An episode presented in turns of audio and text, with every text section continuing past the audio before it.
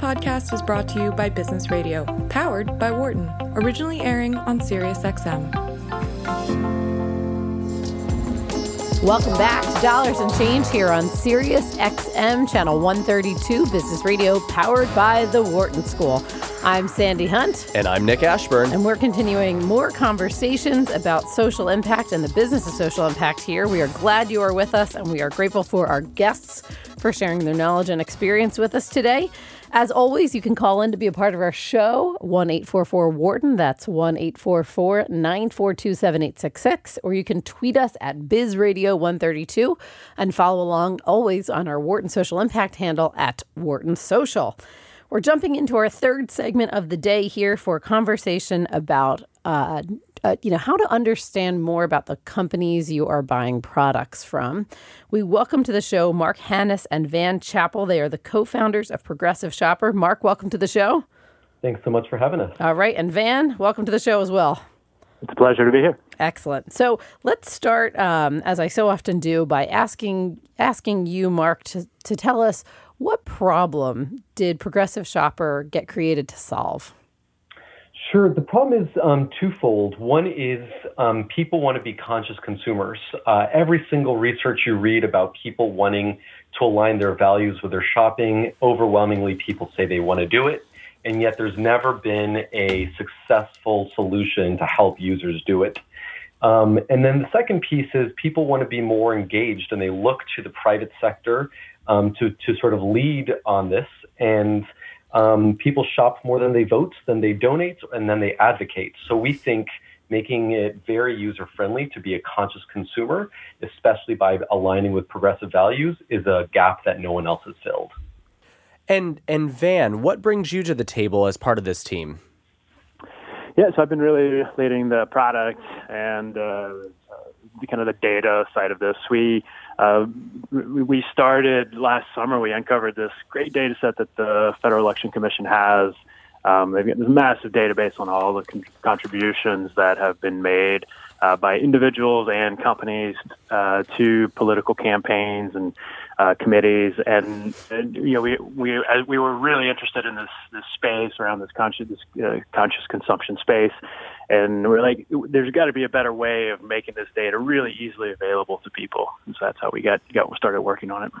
So I'm I am quite interested in unpacking your product because you know, I'm one of those guys. Like I read the Politico. One of those guys. He's making this face. I, you know, I lived in D.C. I read Politico playbook like every morning and afternoon. You know, like totally I'm, insufferable. Cut it out. uh, thank you, Sandi. Uh, I deserve that. But you know, when I was on your website um, for Progressive Shopper, you know, I was struck by like, clicking on airlines and seeing just regardless of which political party the the donations go to um, just sort of like I clicked on airlines and I think it was like 111 million dollars or something yeah, crazy yeah. like that, right? Yep. So, um, Mark, tell us more about sort of the high level systems view of political giving and especially like through corporations. Sure. Um, so corporations spend billions each year funding political candidates. Um, and so every company, through their political action committee and also their employees, it's publicly available information by the Federal Election Commission. Anyone who donates over $200 must disclose who their employer is to make sure that they're not sort of using their employees in addition to the company's political action committee to influence candidates, their campaigns on, on regulation that affects them every company has skin in the game in the political arena, and oftentimes they don't talk about it. Um, they don't want to be, you know, sometimes people use the line, oh, that's politics. We, we don't get into politics. But every major company is involved in politics in, in the hundreds of thousands, if not millions or beyond. And so we try to make it really easy to for the user to not have to go through all those filings. But when they download our browser extension, as you described, you can go to any major brand, and our tool, when you download our browser extension, will tell you very quickly how much that company is donating to Democrats, Republicans, or both. Yeah, and it's it's very it's a very sort of clear, um, you know, user interface. I guess that's a nod to you, Van. But it's um, you know it is as simple to to use as you guys are explaining. You go on, you type in you know any company name and it you know has this sort of bar chart very clearly total total amount of donations blue red and purple for um, companies that are sort of between 40 and 60 percent. Like it's it, they're they're a good mix. They're in the middle. I'm curious about. Uh, we talk a lot in our work around impact investing that we see these huge trends of millennials and women and um, you know disproportionately caring about impact in their investments but there's always the question of this is what folks say on surveys that they care about. This is what they want to do. And then there's the reality of the rubber meeting the road and the money actually being moved. Mark, you said folks want to align their spending with their values. Are you seeing that, you know, that talk also walking? Are people walking the talk? That's the appropriate way to use that phrase. Um, you know, or are they just reporting that they want to, but then still shopping for convenience and ease, or because of what's financially available to them? So we're quite we're quite young company, so we're just getting those. You don't have all the answers.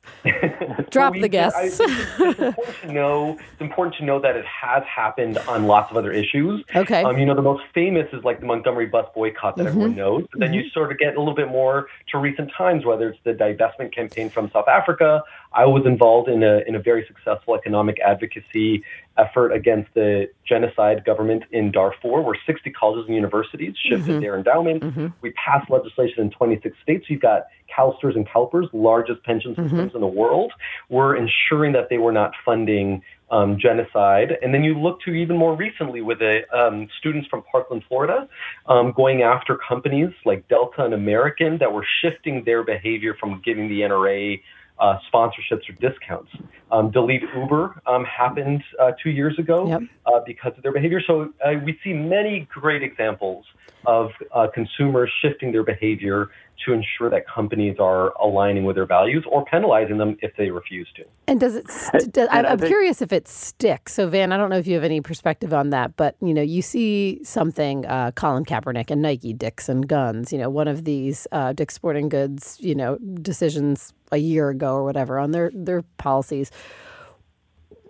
You know, and you see a strong and immediate response from consumers. Does it persist, or do people sort of make that immediate behavior change and um, you know does it does it surge in that moment and then um, sort of slip back into traditional buying patterns That, that really gets to what we hope our you know people will see as our core value proposition is the we do have the website where you can go and do research, but we also have a, an extension. It's available on Chrome and Firefox, and it's a uh, uh, whereas these one-time events happen and there's this energy around it, and people make decisions to to do one thing or another. It as you allude to, it's very difficult to, to get that behavior change to change to stick.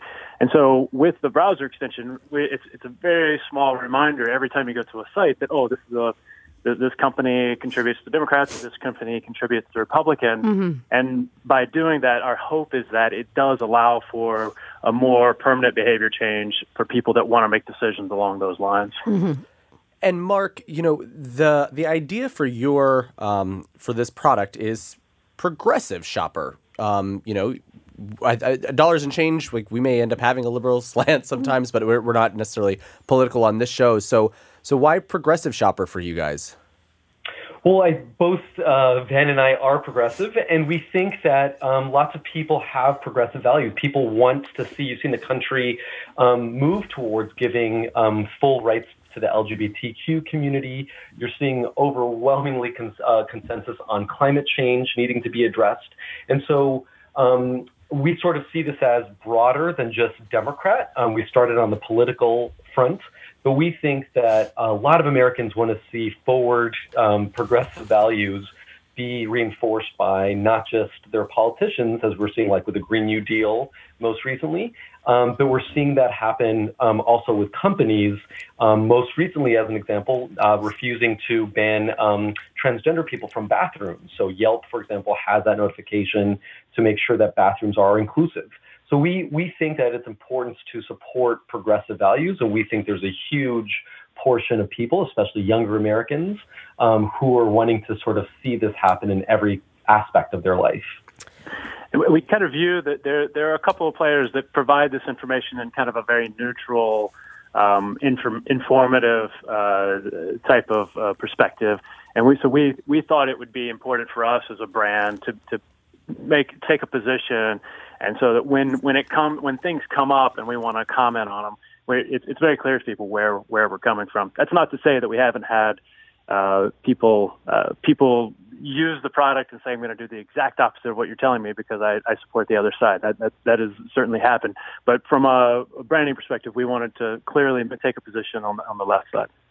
So so Mark, quick quick yes or no question, and then I have a follow up. Um, Mark, are you a for profit company?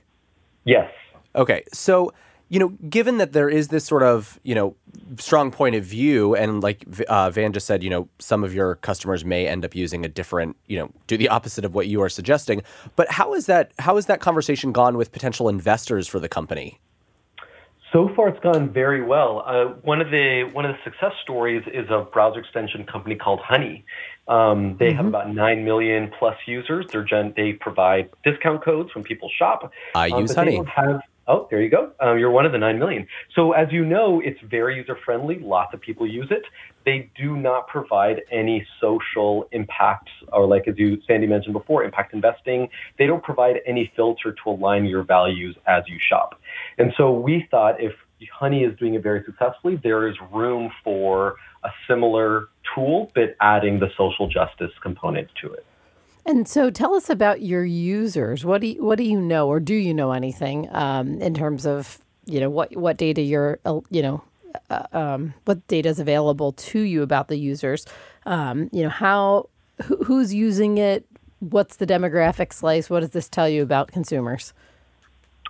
We've been very careful to uh, not collect very much information about our users just because of all the concerns about privacy. Sure.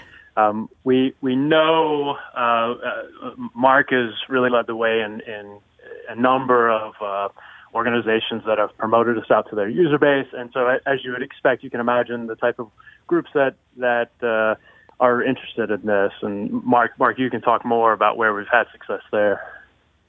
Sure. So we've we've had some, um, you know, there's a growing uh, progressive uh, space, especially since the last presidential election, and so groups like um, this this one called hashtag Resist um, that uses Meetup.com, uh, an older technology but still very successful, pushed us out to uh, over 200,000 of their users.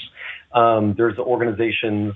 Um, like Millennial Politics that came out post Trump mm-hmm. um, with a large Twitter following. So we're seeing um, generally it's younger people who are not shy about um, putting progressive on their sleeve um, that are very excited about adding this our tool um, to the to the wide toolbox that they're using um, from their philanthropy, their advocacy, um, and their voting behavior.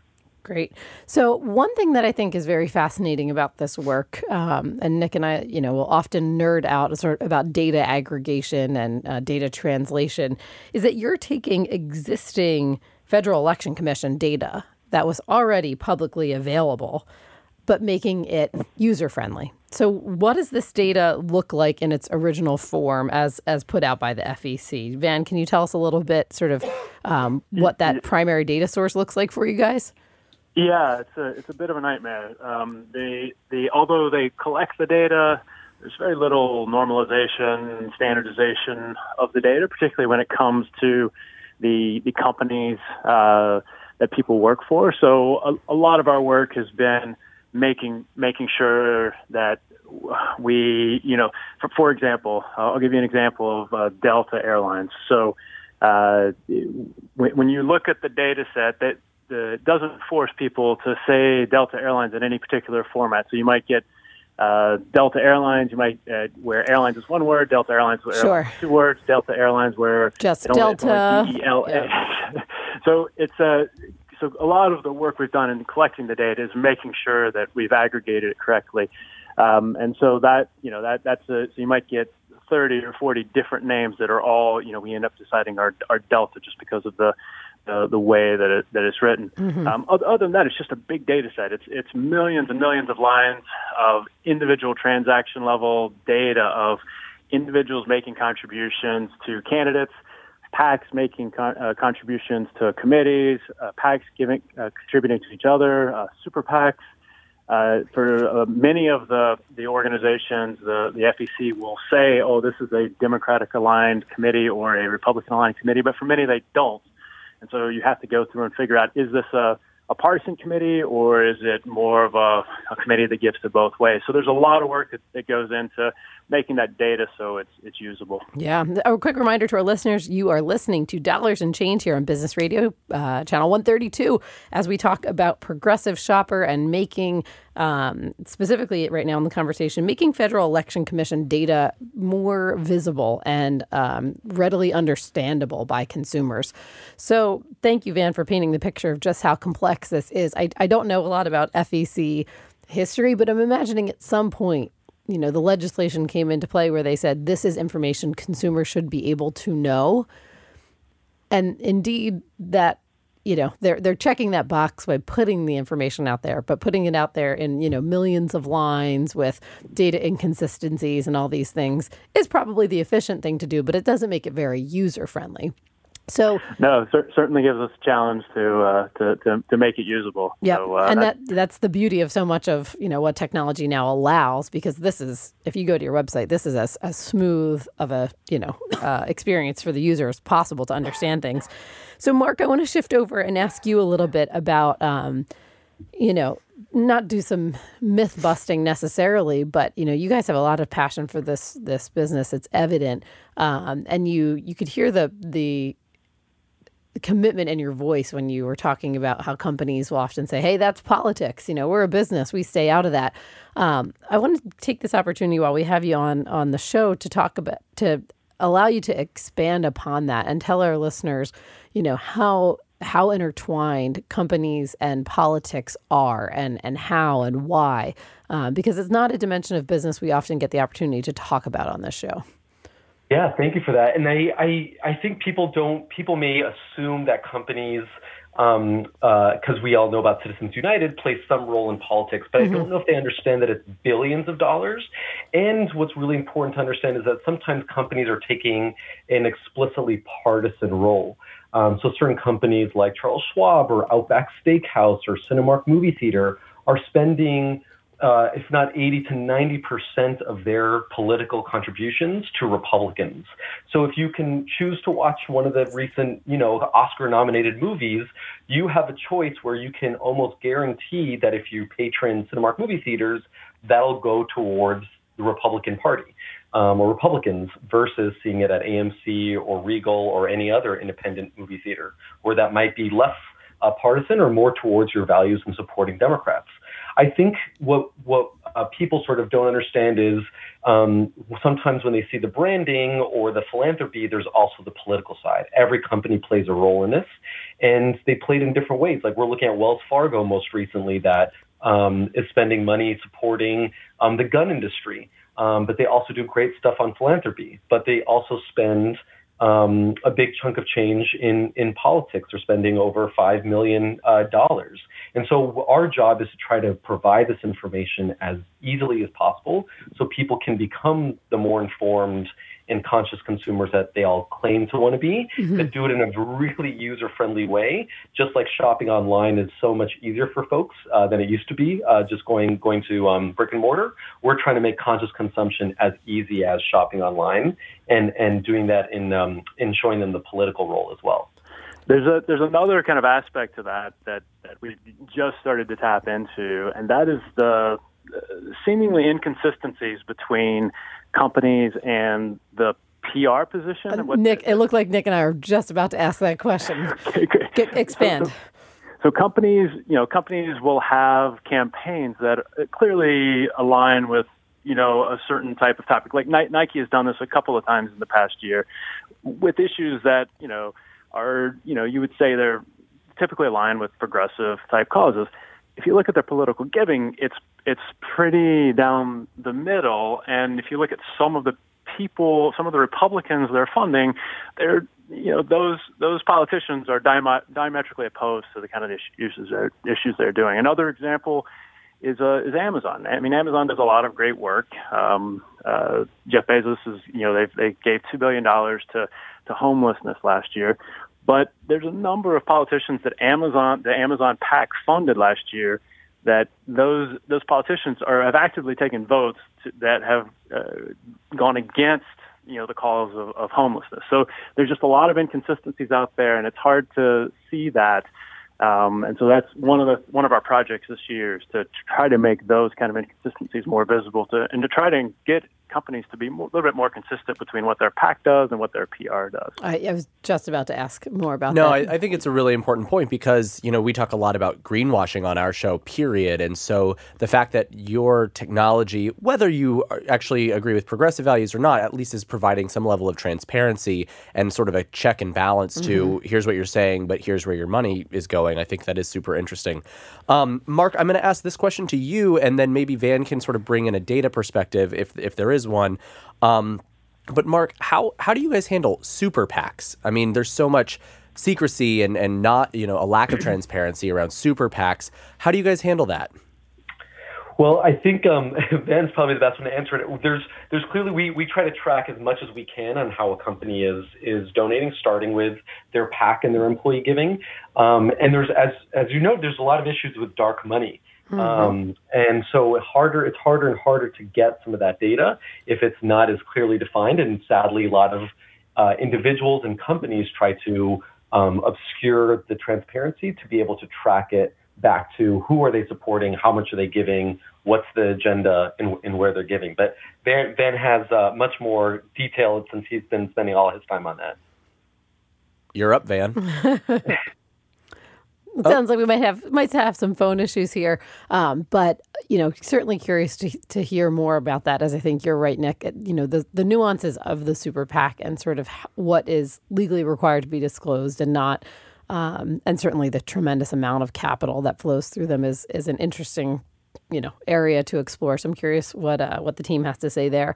Uh, and I'm really str- I cannot wait to see. I mean, I'm very like you said, regardless of your politics, I am fascinated to see what happens if you could put side by side the philanthropy of an organization, the PR of an organization, and then the the, the actual political contributions. Yeah, I think that that the data around each of those three buckets Mm-hmm. and then comparing the two is quite interesting. I I would actually be very interested to see if there's anyone studying that. Like really from an academic Mm-hmm. Yeah, yeah. perspective to see if there are any, you know, correlations or causations around Mm-hmm. around those insights. Yeah, well, and it's it's often the scale of capital when we're talking about you know Van and Mark referencing billions of dollars.